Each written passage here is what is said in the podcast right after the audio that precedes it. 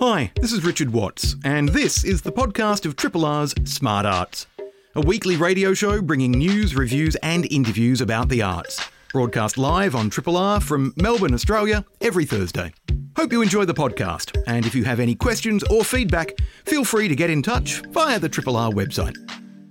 Katrina Sedgwick is the director and CEO of the Australian Centre for the Moving Image, ACMI, which opened its doors originally at Fed Square back in 2002. And Katrina, while all of us have been in lockdown. The ACMI team have been hard at work preparing not only for a reopening, but I think it's fair to say a reimagining, not only of ACMI, but a reimagining of what a museum can be in the 21st century. Absolutely. Great to be here, Richard. It's been a fascinating time for us. We closed in May 2019 for this big renewal project that we've been planning for the last kind of five years. And so when COVID came, we were already shut. We were deep in this very comprehensive reimagining of our physical museum, which included a, you know, we're going to completely reimagine our free permanent exhibition, new foyer spaces, new school laboratories, a new place for our collections activity. Very, very comprehensive changes right across the museum that are going to be fantastic. And part of that was also thinking about the kind of opportunity that digital technology gives us to engage with our visitors and extend the experience of their visit. So, what can happen? They can come into the physical museum, they can use technology to walk around the museum and collect the things that they're interested in, whether it be a film screening that they've seen in the cinema, whether it be a sort of installation in the foyer, or one of the 900 objects that are going to be in our new permanent exhibition, which we're calling The Story of the Moving Image. And so we've invested a lot of time, huge amounts of human capital, I suppose, working on this kind of digital experience that extended the visitor experience. And then COVID happened. And we were running a few programs offsite at that time. We had education programs. We had some screenings that we'd be doing at the Capitol Theatre with RMIT, including Melbourne Cinematheque. And we were running industry programs, sort of weekly panel sessions and workshops and so on. And COVID came and we moved those things online. And as we've all discovered in, this extensive lockdown, the barriers that we had to engaging with some kinds of cultural content through the screen suddenly had to go, and all of us had to skill up and become very comfortable with engaging with culture and ideas and conversation and connection through our screens. And it opened up this big opportunity for us to think about how we could extend our museum into digital spaces and become a truly multi-platform museum. And I suppose that's what we've announced this week, that, that we're moving into this multi-platform museum where we have physical spaces and virtual spaces ongoing. There was a great quote from one of your team there at ACMI, Seb Chan, the Chief Experience Officer, speaking with The Age. He talked about the fact that we still seem to divide our lives into URL versus IRL, but everything is IRL in real life. It's just that some of it is now happening digitally, but we still experience it in the same way that we would walk around a museum normally. We're just doing it from home. So the fact that ACMI is seizing this opportunity to, instead of separating the real world and the digital world, it's bringing them together in quite an unprecedented way for a museum. Yeah, that's right. And one of the tools that has enabled us to do this has been, you know, part of Seb's of digital vision as our chief experience officer and he's created with his big team of, of developers that we've had, fantastically talented coders and imaginers.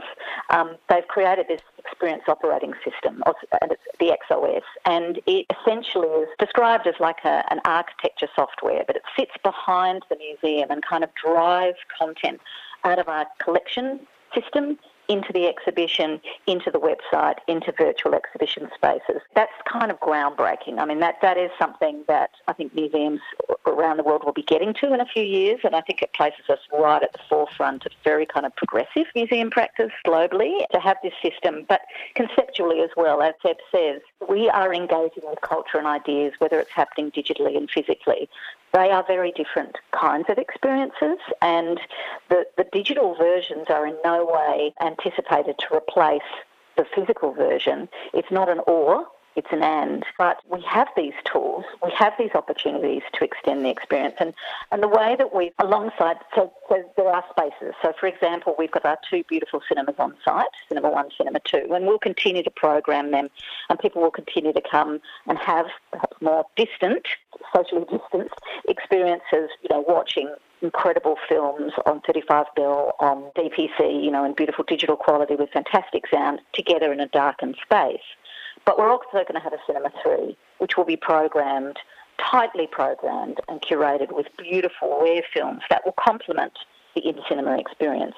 We're launching Gallery 5, which is a new temporary gallery space which Chief Curator Sarah Tutton will be programming with her team around digital made content, that is, artworks and content that is created for an online space. So, as a museum of the moving image, that's a fantastic space that we should be in. And also, the team have taken this time during lockdown, which has sort of extended renewal experience and, and delayed our opening, obviously, for as it has for everybody. We've used that time to take the amazing digital and physical assets and the curatorial ideas that have been embedded in the physical museum, the story of the moving image, and they've kind of extended out from that and told a whole lot of new stories for a digital version of that exhibition. It's not a recording of the physical one.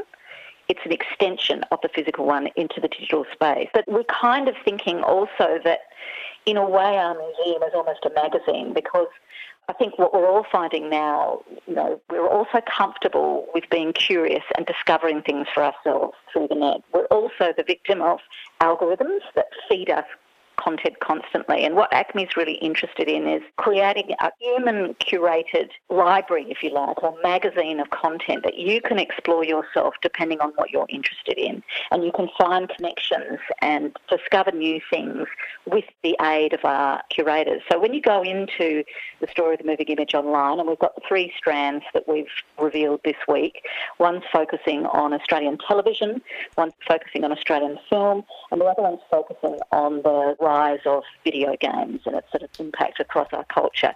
You can go in and explore all these things, but you'll be able to find tangents and rabbit holes and explore connections between things. There's a whole library of wonderful content in our stories and ideas section essays, videos, images, and again, connections. And this kind of magazine approach is something that's very difficult to deliver in a physical space, in a museum space. You know, in a museum space, you've got to be very, very kind of tightly curated and specific around those presentations. When you get into the web space, you can be much freer and allow your visitors to be able to just explore and have that kind of autonomy of experience that, that we're all sort of expecting and enjoying in the way that we engage with our culture in the 21st century. My guest is Katrina Sedgwick, who's the director and CEO of ACMI, the Australian Centre for the Moving Image at Federation Square. And this week, as we've heard, ACMI has revealed details of its multi platform museum model, which includes the story of the moving image and the Cinema 3 video on demand service, and also Gallery Gallery 5 dedicated to digital artworks. Before we explore the story of the moving image in a little bit more detail, Katrina, one of the challenges that I foresee with the model is that it may possibly be ahead of its time, particularly given what we all know are problematic issues with Australian broadband and internet speeds. People who may want to access some of the online experiences at ACMI will they be able to do so given how slow the Australian internet can be? Yes, I think they will. I mean, we've, we've been very careful with how we've created the site. We've worked with a fantastic company called Liquorice. And for example, let's dive into the story of the moving image for, for example.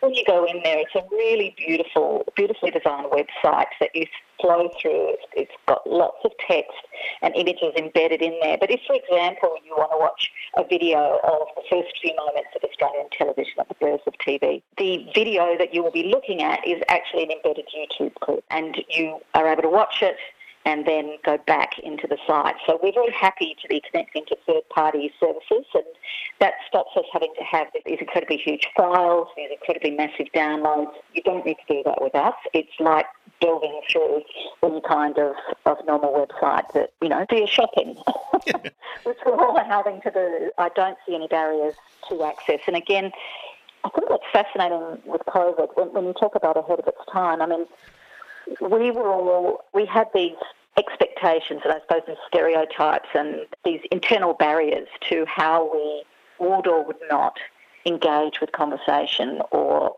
exhibitions and so on.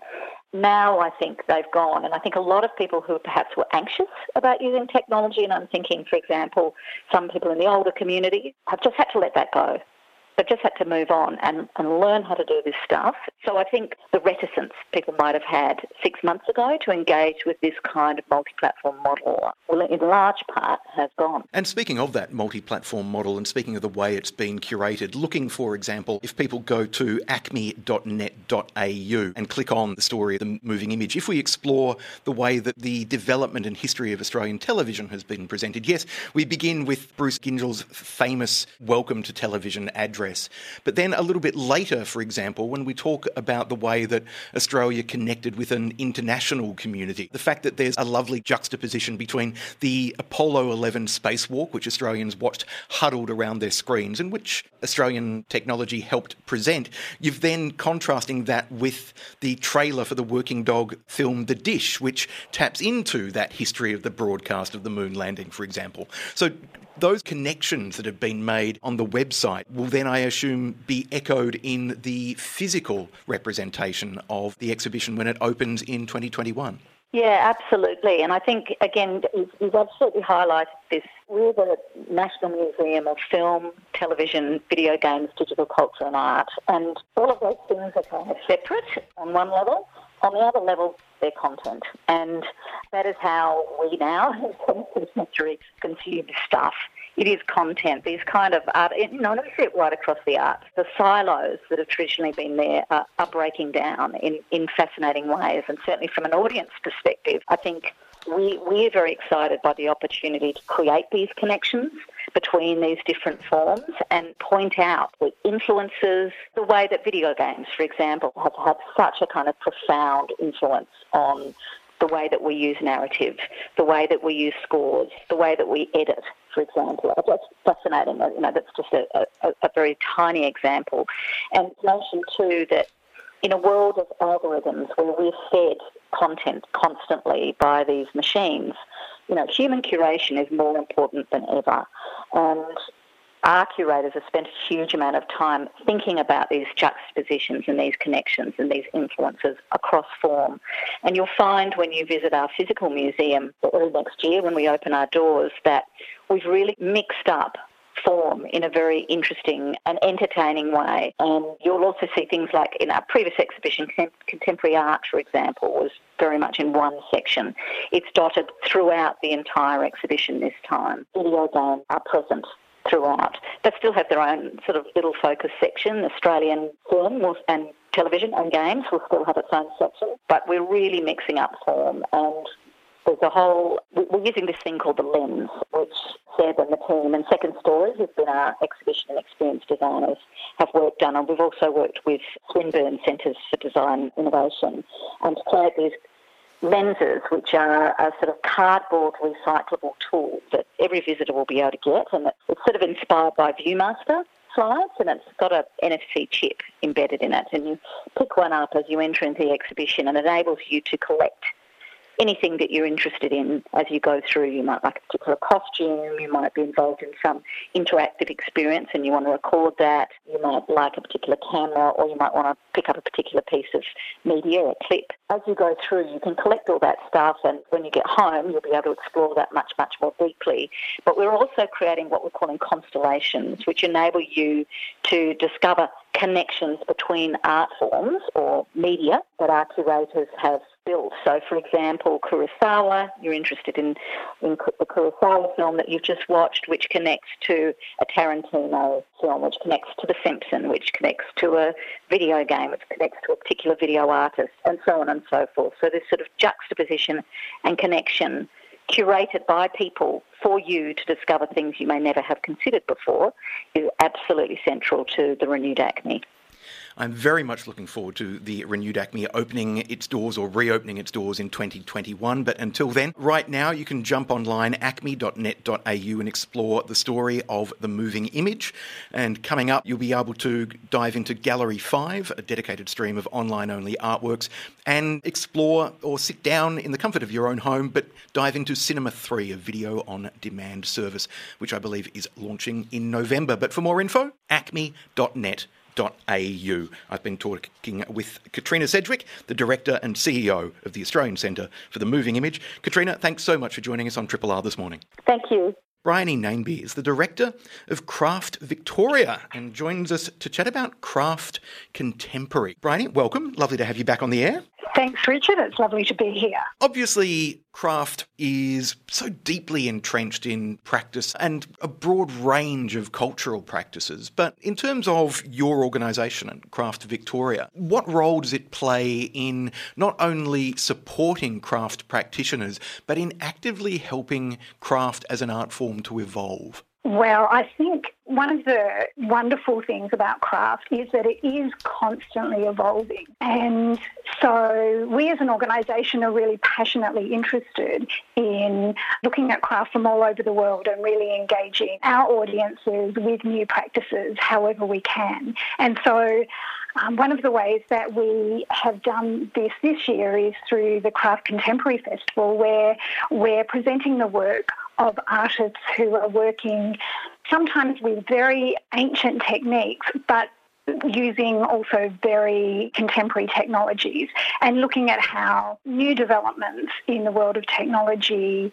and contemporary art are really influencing contemporary craft practice. Can you give us some examples of how technological advancements are impacting on craft? Well, for example, the first artist that I selected to be part of Craft Contemporary is this wonderful young artist, Rosie Gunsberg, who is a Melbourne based artist. She works with jewellery and small objects, and she's really interested in transformations between digital, handmade, and the natural world, and also how digital technology technologies can disrupt traditional gold and silversmithing processes, which is what she was trained in. So the first work that I selected to be featured in Craft Contemporary was this molten lump of metal, which is a work created by Rosie called Bubble Wrap. And she created that in a residency in Estonia uh, last year, where she participated in this ancient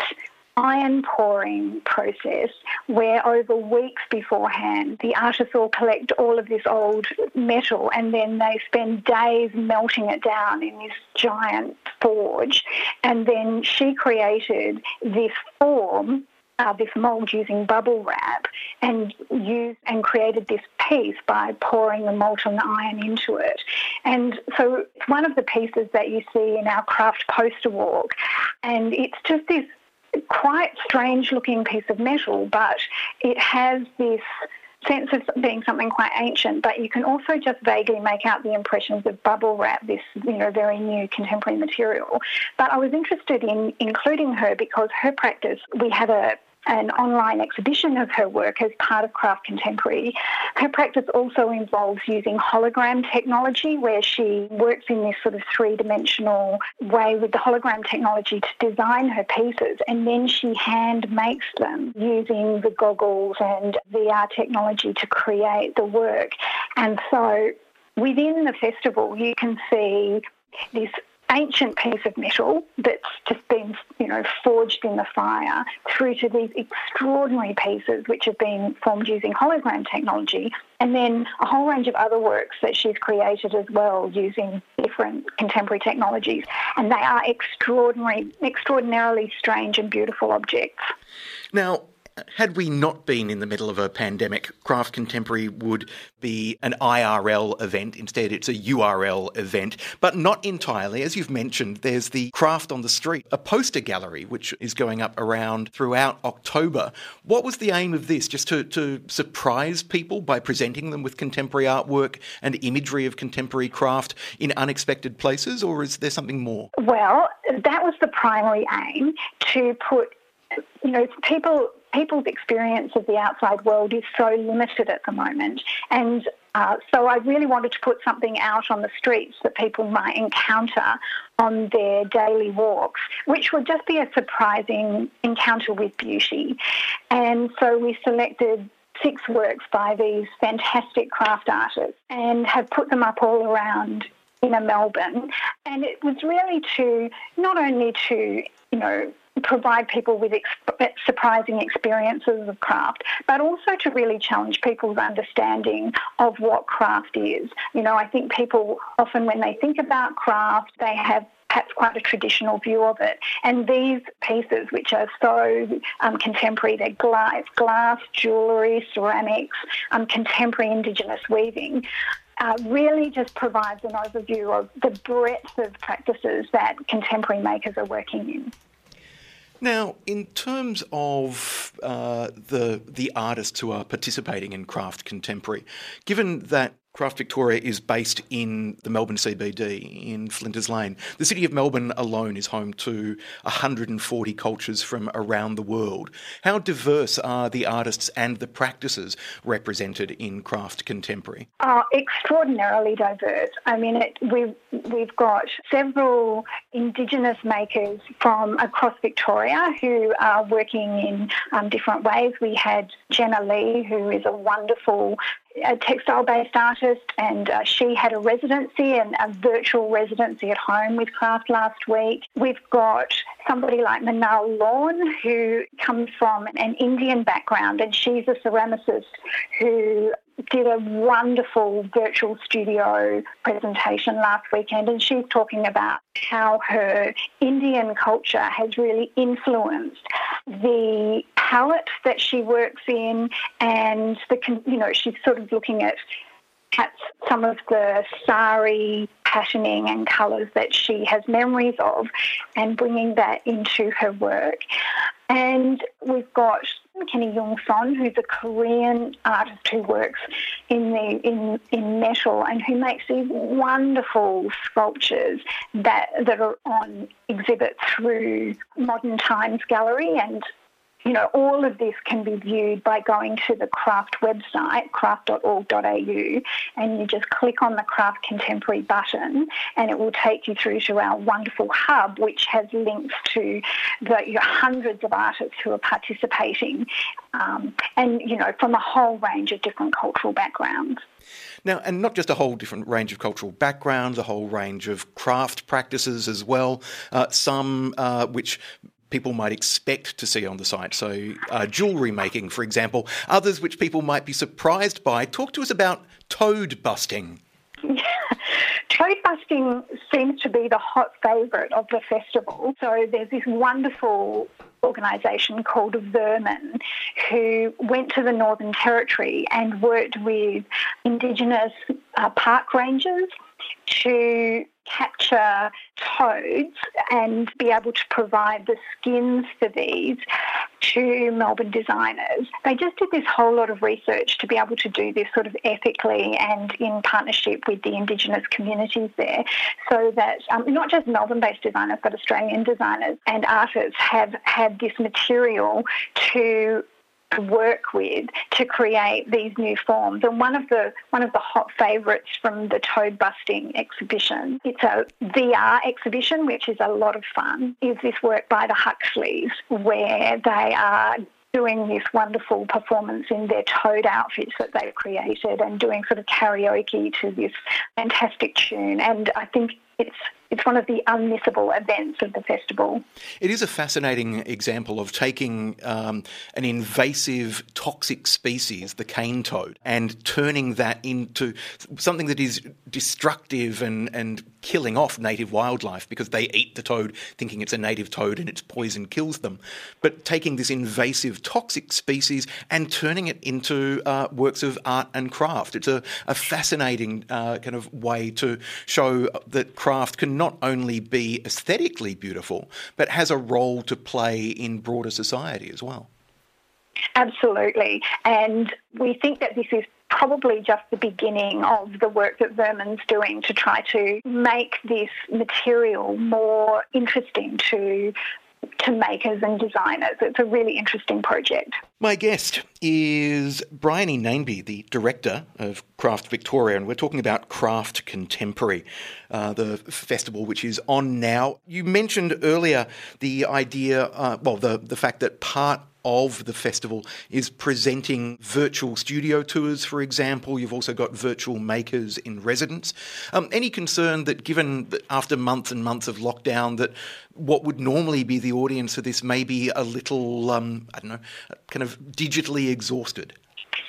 We were very concerned about that, but we just, that has not been our experience. We had our first lot of open studio tours last weekend, and we had about 50 people log on to Zoom to join us on this tour. And the engagement with the makers was really fantastic. So we've also found that with our makers in residence, which we're running each week, that people are really engaging with them through Instagram. And because the, the works are so fascinating and the artists are, they're very present in these events that we're doing. It really just, even though we thought that work, working digitally might create a barrier for the program. In fact, what's happened is it's just opened it up to a much broader engagement. And we've had people joining us from all over the world who are just really interested to see what's happening in the world of contemporary craft in Australia. Which is something that I've heard shared by a, a range of other festivals and organisations that the, the digital pivot, to use that overused word, um, has opened up audiences significantly nationally and internationally. Yarra Valley Writers Festival, who had their inaugural festival this year, spoke about the fact that they were attracting international audiences who are now maintaining connection with them uh, and attending book clubs, for example. Somebody from New York uh, attending a book club so that they can keep in touch with what's happening in Australian literature. Are you hoping to see that same connectivity and uh, interconnected nature internationally from uh, as a, a, a long term outcome, perhaps, of craft contemporary going online?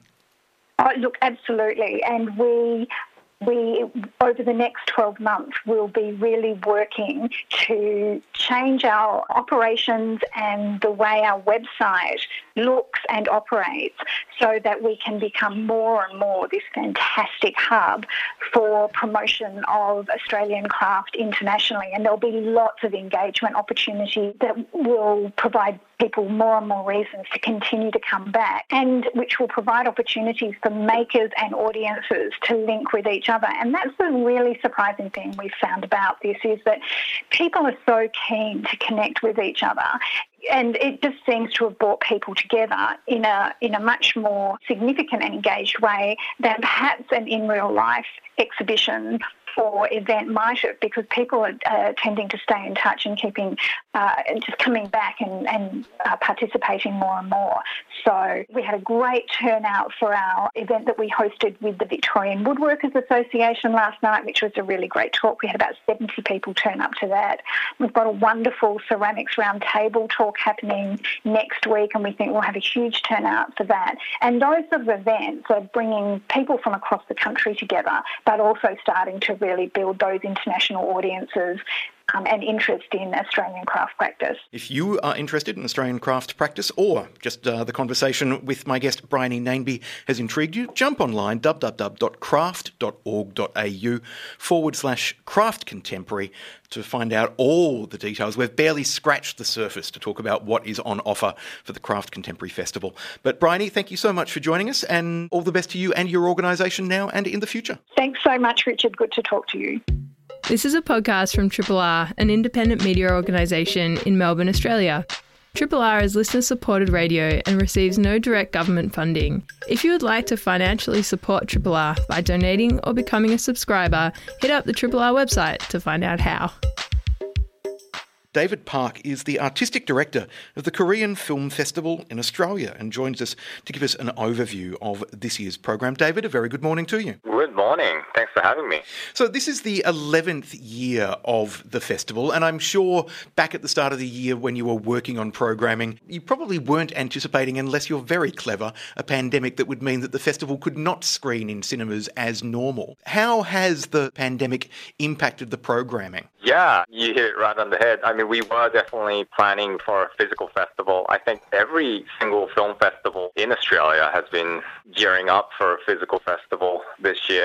But this pandemic happened, and we were actually really trying to still push for a physical festival about three months ago, I think, up to the three month mark. And we just realized, oh, it's just so much more sensible for us. Although we really love the physicality of having a physical festival, uh, we just really felt that it was sensible to go online. And I guess it's been a whole different beast to uh, kind of uh, wrangle.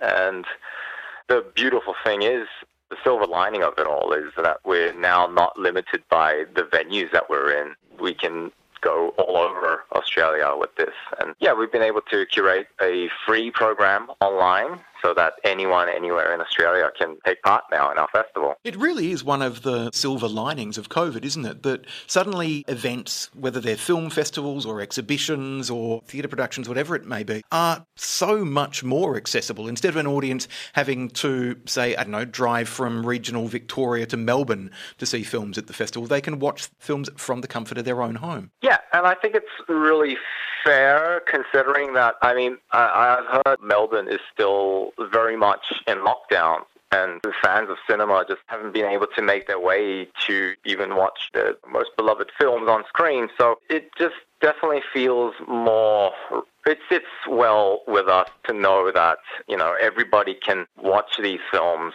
from the same conditions from the same comfort of their homes in terms of the impact on the programming, I'm curious to know: Would you, as the, the festival's artistic director, would you normally, in a in a in an average year in which the festival is presented, would you be flying back and forth from Australia to Korea, for example, to see films, meet filmmakers, talk to distributors there, for example? Has the the pandemic grounded you in that regard, and if so, has that restricted the program in any way? Most definitely. I think we do definitely have at least one member of the team fly out to film festivals in Korea, and we do definitely have to.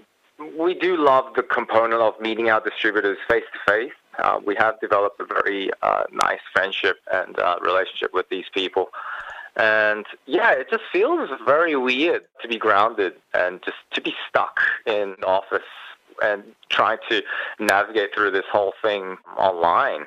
I mean, it is possible. I mean, we have been exchanging emails, and you know, you can still call these people, but uh, there is this element of face to face and just seeing these films on the big screen that this will never replicate. Yeah, the, the that sense of not only, as you say, the face to face connection with people, whether that be talking to a complete stranger about a film or, uh, in your case, talking to a, a filmmaker about their film, uh, yet that's not possible. But there is still that sense of community, uh, knowing that uh, people are watching films together online, using hashtags to, to comment on screenings and so forth. And as you say, the, the pandemic may have stopped uh, members of the, the Korean Film Festival in Australia team flying to Korea, but the films can still be seen in Australia. Talk to us about some of the films that have been programmed. Are there particular themes that have emerged, for example, that you weren't expecting? Are there particular kind of genres of cinema which kind of might surprise Australian audiences? Yeah, I think uh, we were able to be a little bit more brave with our selections this year we've kind of tried to stray away from a lot of the mainstream films and kind of give more spotlight to really great art house films, really good indie flicks. Just purely because back then, previous years, we've had to fill physical seats in the cinema, and then we were restricted by um, ticket pricing and all sorts of other logistical elements.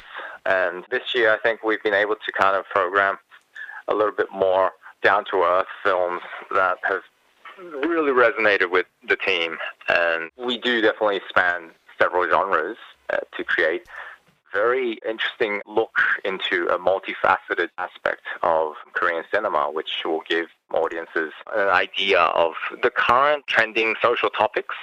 So we have very powerful female stories, historical retellings, and various uh, family dramas, which would give our audiences a really good idea of what Korea is like. I mean, we can't travel now, so the best thing we've got now is to experience another culture is uh, through film, and uh, we've kind of tried to really replicate that sentiment into the programming this year.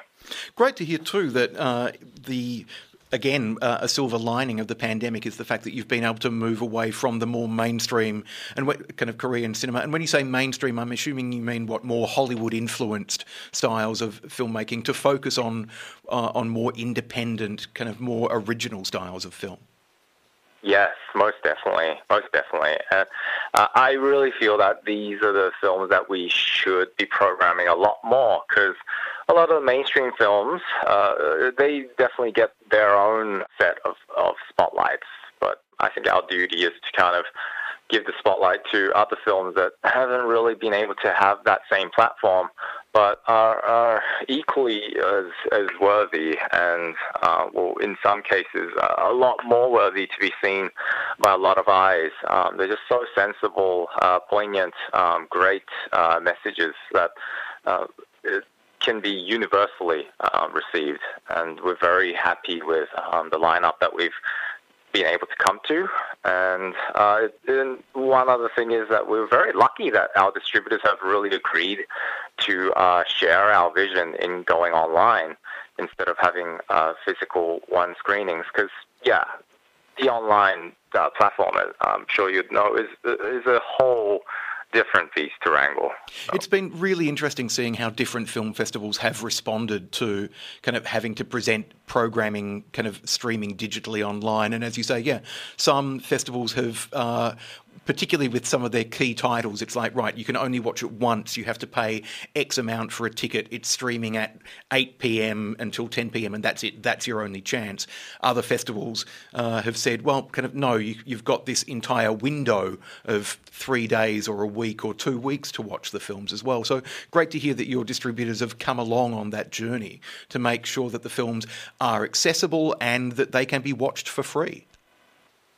Yeah, most definitely. Uh, and um, our films are free and online, but yeah, we are definitely adhering to trying to replicate a physical screening as much as possible.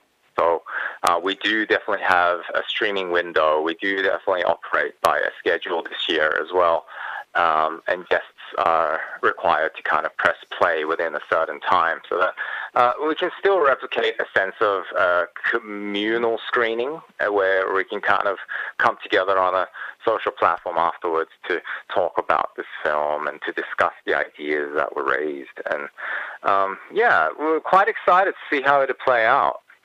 Now, talk to us about some of the, the individual films in the program this year for the Korean Film Festival in Australia, which uh, uh, is running from the 29th of October until the 5th of November, and I'll give the website details in a moment. You mentioned, for example, that there's a number of films exploring uh, kind of uh, powerful female stories. Talk to us about some of the films kind of uh, in that theme. Yeah, definitely. Um, there is a particular film that I really adore called uh, Lucky Chansil, and that would probably be, I think, screening on the last day of the festival. And it's just a really enchanting tale about a female film producer who kind of needs to take her life into a new direction after suddenly uh, finding that um, the filmmaker she's been working for for about 40 years uh, has, has suddenly um, passed away and um, she's homeless, friendless, and penniless. And you know, this is just all the ingredients of a very tragic and somber film. But the film director has kind of taken it on a very hopeful, uh, cheery, and a comedic tone.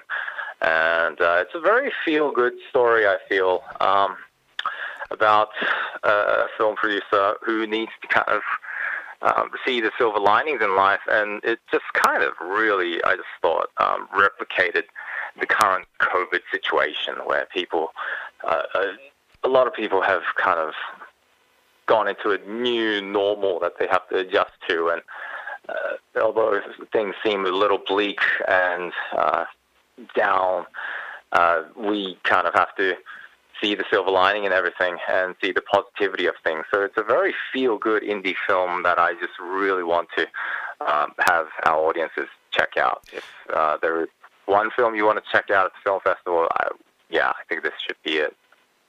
The flip side of Feel Good, one of the other films that uh, caught my eye, An Old Lady, which not only has uh, a 69 year old female protagonist, and we don't get to see that many great roles for, for older women on our screens. And it's not necessarily, it's certainly by the sound of it, not a feel good film, but a significant story about elder abuse and a woman fighting back. Yes, definitely. Uh, it's a very good pick.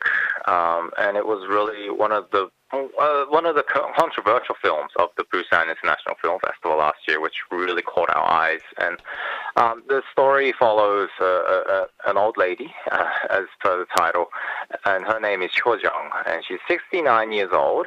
And uh, during one of her therapy, physical therapy sessions, she is raped by uh, a male nurse, and um, I guess it follows her fight for justice. And just the di- things that are working against her is society's uh, uh, pre um, pre-cognitive uh, notions of why would a good-looking young male nurse aide uh, do anything to you, a 69-year-old uh, old lady, um, and it's about society's uh, judgments and society's uh, uh, notions about the elderly and kind of their, um, I, I, guess, not really disrespect, but kind of just their um, ideas and biases about that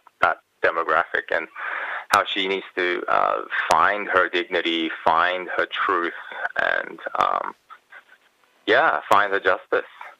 The other elements of the program, uh, obviously, there's uh, there's some crime, there's some mystery, there's some family drama, and comedy as well.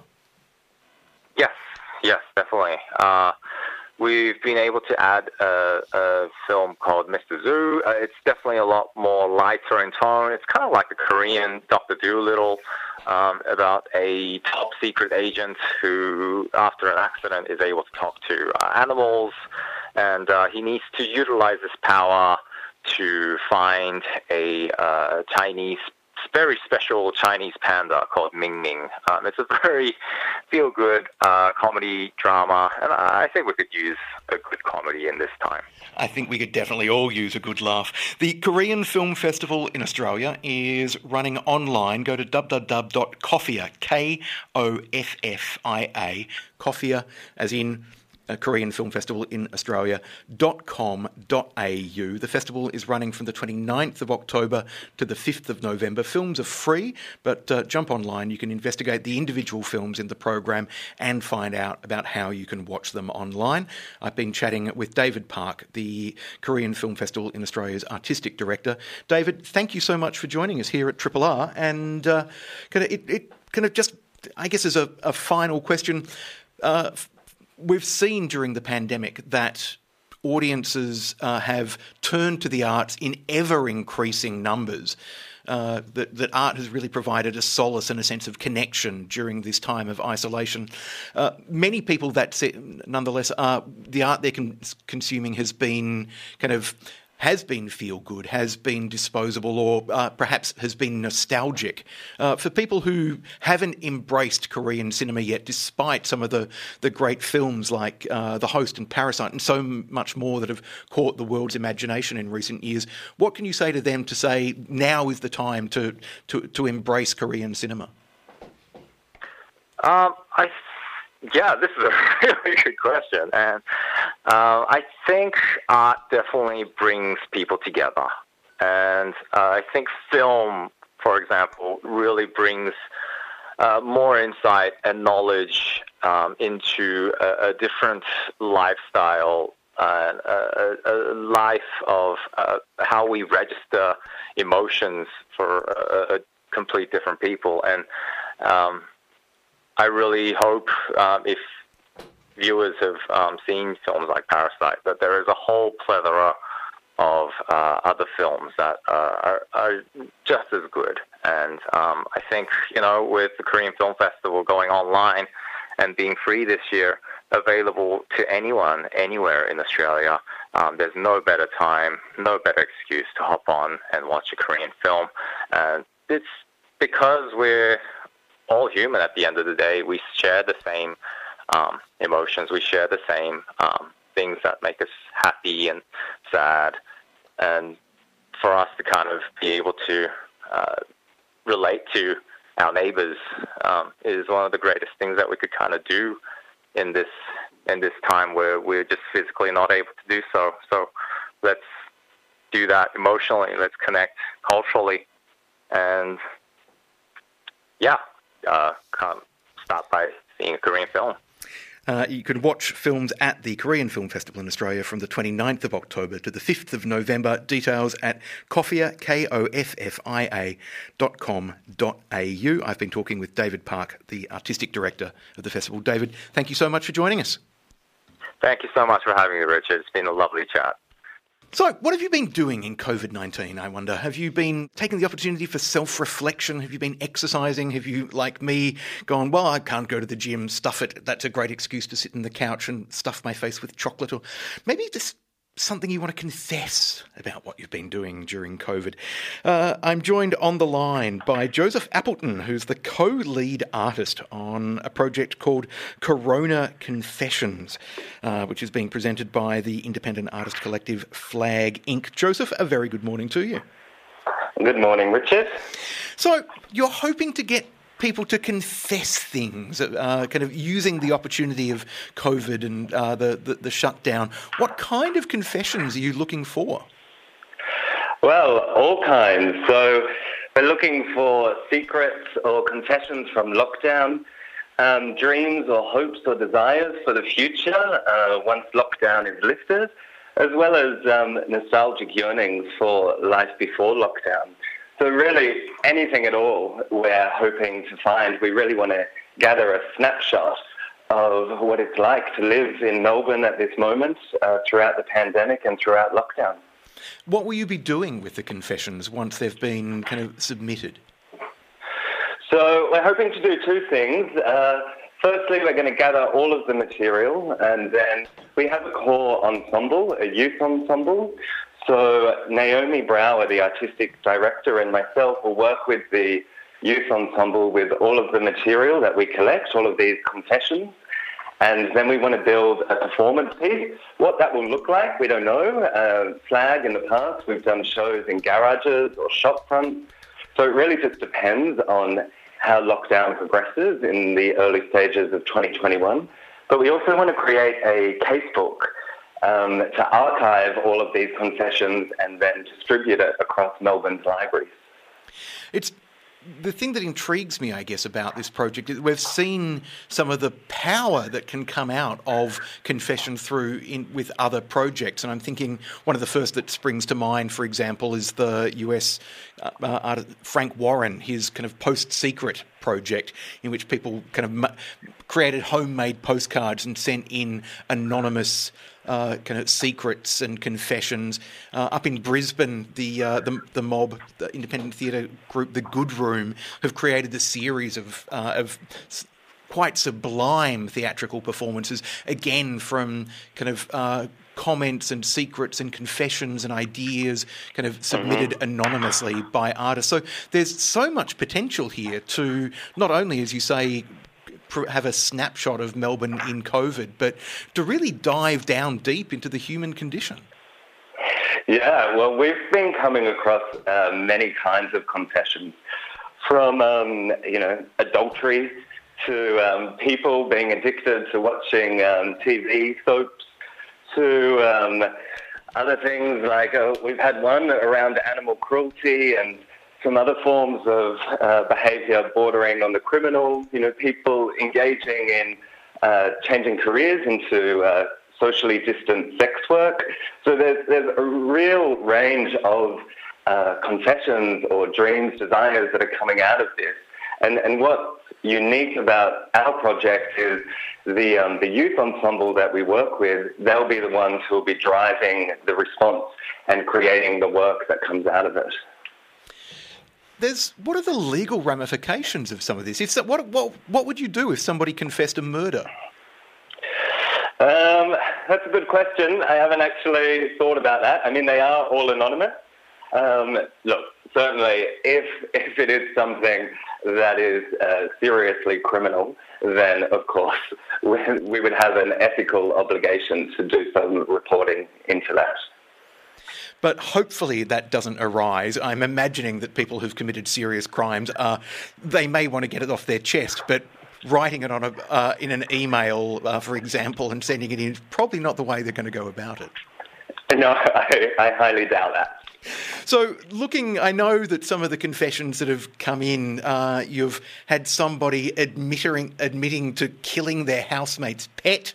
Uh, which is a little bit. Uh, you've had somebody else confessing uh, kind of about the deterioration of a friendship after a friend's family hoarded toilet paper and wouldn't share when the other kind of group ran out. So this kind of range of, of stuff, right through to the people talking about kind of confronting themselves and confessing how unhappy they were about themselves and how they've used this opportunity of, of lockdown for deep and important self reflection and self change.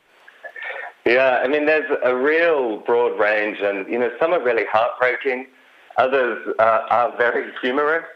Um, but it really does speak to the uniqueness of uh, this experience and what it's been like um, for various individuals. And you know, from that, uh, those individual experiences, we're hoping to gather a, a, collective understanding of, of what life has been like in 2020. Is it too soon to start to get a snapshot of that? Given the how many confessions have you had so far, and do they start to give some kind of hint of a of a collective response, or is it too soon? Well, what we're noticing is that the longer, so we started firstly through a virtual online letterbox, and then once uh, lockdown eased uh, slightly, um, we started to place physical letterboxes around Melbourne, and so we've uh, we've placed them all around within our five kilometre radius. Um, so people can stumble across them and put a concession in. Um, and I can tell you some of those locations. But what we have noticed is that the intensity of the confessions has increased as time um, in lockdown has increased also. That doesn't surprise me. I guess the, the it's a, a way for people to relieve the external pressure and the tension of mm-hmm. living in a pandemic by kind of opening up their hearts to you. Yeah, yeah, absolutely. So, how do people submit an anonymous confession for this project presented by the independent artist collective Flag Inc.? So there's a couple of ways. Uh, firstly, you can visit our website if you want to submit on the uh, virtual letterbox, which is flaginc.space. Or you can stumble across, go for a walk if you live in the inner north and try and stumble across one of our physical letterboxes. Um, there's some hidden in Edinburgh Gardens, uh, Northcote Town Hall. There's actually one over the road from Triple R around the pub. Um, and if you walk up and down the Merri Creek Trail or through Carlton Gardens, you should be able to find some physical letterboxes where you can submit a confession. I can already hear kind of ears pricking up around Melbourne as people go, "Oh, I've got a, I can go for a walk for two hours. I should be able to find one of the letterboxes on my way." So, uh, uh-huh. but uh, as you said, if they can't find a physical letterbox, or if they're listening to us from outside the inner north, and particularly uh, 5k uh, or more from the inner north, then uh, flaginc.space, uh, and you can leave an anonymous confession there for Flag Inc's uh, kind of Corona Confessions project. Uh, I'm Joseph. I've got to say, I'm really intrigued to see what will grow out of this. Yeah, well, us too. And also, we, we welcome um, both confessions from the community, but also if people want to get involved, uh, particularly in the um, distribution and the publication of the casebook, um, you know, we're a, we're a community-run not-for-profit, so if anybody wants to get involved, and they can uh, reach out to us And you can check out all of the um, confessions. We're posting them daily too on our Instagram account, which is instagram.com forward slash flag inc. Fantastic. I will have to check those out when I get home.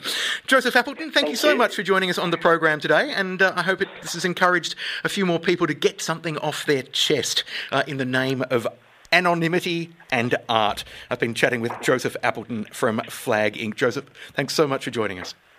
Thanks, Richard. Thanks for listening to this podcast of Triple R's Smart Arts, a weekly radio show bringing news, reviews, and interviews about the arts, broadcast live on Triple R from Melbourne, Australia, every Thursday. Hope you enjoy the podcast, and if you have any questions or feedback, feel free to get in touch via the Triple R website.